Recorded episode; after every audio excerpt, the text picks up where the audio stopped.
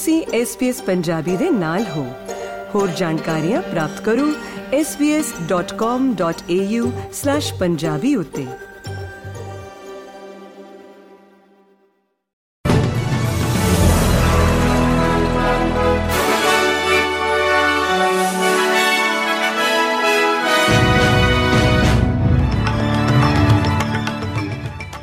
SBS Punjabi ਦੇ news room ਵਿੱਚ ਆਪ ਸਭ ਦਾ ਸਵਾਗਤ ਹੈ। ਆਓ ਨਜ਼ਰ ਮਾਰਦੇ ਹਾਂ ਅੱਜ ਦੀਆਂ ਮੁੱਖ ਖਬਰਾਂ ਦੇ ਉੱਤੇ।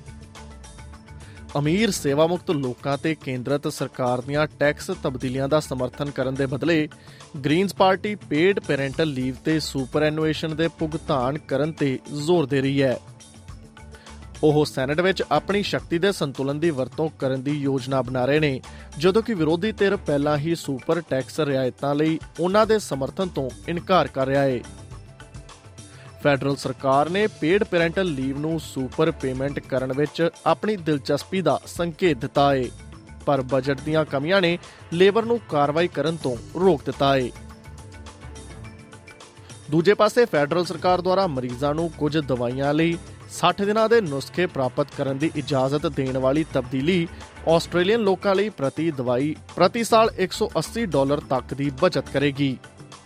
ਹਾਲਾਂਕਿ ਤਬਦੀਲੀਆਂ ਉਪਭੋਗਤਾਵਾਂ ਲਈ ਚੰਗੀਆਂ ਨੇ, ਫਾਰਮੇਸੀ ਗਿਲਡ ਨੇ ਇਹ ਕਹਿੰਦੇ ਹੋਏ ਨੀਤੀ ਦੀ ਆਲੋਚਨਾ ਕੀਤੀ ਹੈ ਕਿ ਕਮਿਊਨਿਟੀ ਫਾਰਮੇਸੀਆਂ ਨੂੰ ਵਾਧੂ ਸਰਕਾਰੀ ਸਹਾਇਤਾ ਤੋਂ ਬਿਨਾਂ ਵਾਧੂ ਲਾਗਤਾਂ ਦਾ ਸਾਹਮਣਾ ਕਰਨਾ ਪਵੇਗਾ। 6 ਹਫ਼ਤਿਆਂ ਤੋਂ ਘੱਟ ਸਮੇਂ ਵਿੱਚ ਹੋਣ ਵਾਲੀ ਵੋਟ ਦੇ ਨਾਲ ਪਾਰਲੀਮੈਂਟ ਵਿੱਚ ਸਵਦੇਸ਼ੀ ਆਵਾਜ਼ ਦੀ ਰਾਇਸ਼ੁਮਾਰੀ ਮੁਹਿੰਮ ਚੰਗੀ ਤਰ੍ਹਾਂ ਚੱਲ ਰਹੀ ਹੈ। ਹਾਂ ਅਤੇ ਨਾ ਦੋਵੇਂ ਧਿਰਾਂ ਤਸਮਾਨੀਆ, ਕੁਈਨਜ਼ਲੈਂਡ ਅਤੇ ਦੱਖਣੀ ਆਸਟ੍ਰੇਲੀਆ ਦੇ ਮੁੱਖ ਰਾਜਾਂ ਤੇ ਧਿਆਨ ਕੇਂਦਰਿਤ ਕਰ ਰਹੀਆਂ ਨੇ। ਪੋਲਿੰਗ ਸੁਝਾਅ ਦਿੰਦੀ ਹੈ ਕਿ ਪੱਛਮੀ ਆਸਟ੍ਰੇਲੀਆ ਅਤੇ ਕੁਈਨਜ਼ਲੈਂਡ ਵਿੱਚ ਨਾ ਵੋਟ ਦੀ ਜਿੱਤ ਹੋਵੇਗੀ। ਮਤਲਬ ਕਿ ਇਸ ਨੂੰ ਬਹੁਮਤ ਪ੍ਰਾਪਤ ਕਰਨ ਲਈ ਸਿਰਫ ਦੱਖਣੀ ਆਸਟ੍ਰੇਲੀਆ ਜਾਂ ਤਸਮਾਨੀਆ ਨੂੰ ਨਾ ਵੋਟ ਕਰਨ ਦੀ ਲੋੜ ਹੋਵੇਗੀ। ਯੂਨਾਨ ਦੇ ਪ੍ਰਧਾਨ ਮੰਤਰੀ ਕ੍ਰਿਆਕੋਸ ਮਿਤਸੋਟਾਕਿਸ ਨੇ ਵੀਰਵਾਰ 31 ਅਗਸਤ ਨੂੰ ਅਨੁਮਾਨ ਲਗਾਇਆ ਕਿ ਦੇਸ਼ ਨੂੰ ਤਬਾਹ ਕਰ ਰਹੀ ਅੱਗ ਗਰਮੀਆਂ ਦੇ ਅੰਤ ਤੱਕ 1,50,000 ਹੈਕਟੇਅਰ ਤੋਂ ਵੱਧ ਰਕਬੇ ਨੂੰ ਤਬਾਹ ਕਰ ਦੇਵੇਗੀ। ਯੂਨਾਨ ਦੇ ਪ੍ਰਧਾਨ ਮੰਤਰੀ ਨੇ ਇਸ ਤਬਾਹੀ ਦੇ ਪੈਮਾਨੇ ਲਈ ਜਲਵਾਯੂ ਸੰਕਟ ਨੂੰ ਜ਼ਿੰਮੇਵਾਰ ਠਹਿਰਾਇਆ ਹੈ ਜਿਸ ਵਿੱਚ ਦੇਸ਼ ਵਿੱਚ ਫੈਲੀ ਜੰਗਲਾਂ ਦੀ ਅੱਗ ਕਾਰਨ ਗਰਮੀਆਂ ਦੀ ਸ਼ੁਰੂਆਤ ਤੋਂ 26 ਲੋਕਾਂ ਦੀ ਮੌਤ ਹੋ ਚੁੱਕੀ ਹੈ।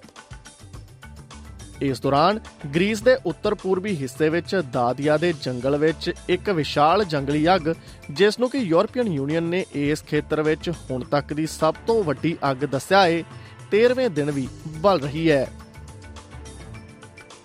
ਪੰਜਾਬ ਨਾਲ ਜੁੜੀ ਹੋਈ ਖਬਰਸਾਰ ਦੀ ਗੱਲ ਕਰੀਏ ਤਾਂ ਮੁੱਖ ਮੰਤਰੀ ਭਗਵੰਤ ਮਾਨ ਵੱਲੋਂ ਦਿੱਤੀ ਸਖਤ ਚੇਤਾਵਨੀ ਦੇ ਬਾਵਜੂਦ ਪਟਵਾਰੀਆਂ ਅਤੇ ਕਾਨੂੰਗੋਆਂ ਦੀ ਰੈਵਨਿਊ ਪਟਵਾਰ ਯੂਨੀਅਨ ਨੇ ਸ਼ੁੱਕਰਵਾਰ ਤੋਂ ਕਲਮ ਛੋੜ ਹੜਤਾਲ ਕਰਨ ਦਾ ਫੈਸਲਾ ਕੀਤਾ ਹੈ ਯੂਨੀਅਨ ਨੇ ਕਿਹਾ ਕਿ ਇਸ ਦੇ ਮੈਂਬਰ ਮਾਲ ਅਤੇ ਹੜ ਨਾਲ ਸੰਬੰਧਿਤ ਕੰਮ ਮਾਲ ਸਰਕਲ ਵਿੱਚ ਕਰਨਗੇ, ਪਰ ਉਹਨਾਂ ਸਰਕਲਾਂ ਵਿੱਚ ਕੰਮ ਨਹੀਂ ਕਰਨਗੇ, ਜਿੱਥੇ ਪਟਵਾਰੀਆਂ ਦੀਆਂ ਅਸਾਮੀਆਂ ਖਾਲੀ ਪਈਆਂ ਨੇ। 4716 ਮਾਲ ਸਰਕਲਾਂ ਵਿੱਚੋਂ 1522 ਸਰਕਲਾਂ ਵਿੱਚ ਪਟਵਾਰੀ ਤਾਇਨਾਤ ਨੇ। ਨਤੀਜੇ ਵਜੋਂ 3194 ਸਰਕਲਾਂ ਵਿੱਚ ਹੜ ਪ੍ਰਭਾਵਿਤ ਖੇਤਰਾਂ ਦੀ ਗਿਰਦਾਵਰੀ ਕਰਵਾਉਣ ਸਮੇਤ ਮਾਲ ਵਿਭਾਗ ਨਾਲ ਸੰਬੰਧਿਤ ਕੰਮ ਠੱਪ ਹੋ ਜਾਵੇਗਾ। ਕਾਨਗੋ ਐਸੋਸੀਏਸ਼ਨ ਦੇ ਮੋਹਨ ਸਿੰਘ ਭੇੜਪੁਰਾ ਨੇ ਦੱਸਿਆ ਕਿ ਅੱਜ ਇਨ੍ਹਾਂ 3000 ਸਰਕਲਾਂ ਦੀ ਰੋਜ਼ਾਨਾ ਡਾਇਰੀ ਰਿਪੋਰਟ ਦਫ਼ਤਰ ਵਿੱਚ ਜਮ੍ਹਾਂ ਕਰਵਾਈ ਜਾਵੇਗੀ। ਮੁੱਖ ਸਕੱਤਰ ਅਨੁਰਾਗ ਵਰਮਾ ਨੇ ਕਿਹਾ ਕਿ ਸਾਰੇ ਡਿਪਟੀ ਕਮਿਸ਼ਨਰਾਂ ਨੂੰ ਇੱਕ ਅਚਨਚੇਤ ਯੋਜਨਾ ਬਣਾਉਣ ਲਈ ਕਿਹਾ ਗਿਆ ਹੈ ਤਾਂ ਜੋ ਹੜਤਾਲ ਕਾਰਨ ਲੋਕਾਂ ਨੂੰ ਪਰੇਸ਼ਾਨੀ ਨਾ ਹੋਵੇ ਇਸ ਦੇ ਨਾਲ ਹੀ ਖਤਮ ਹੁੰਦਾ ਹੈ ਅੱਜ ਦਾ ਖਬਰਨਾਮਾ।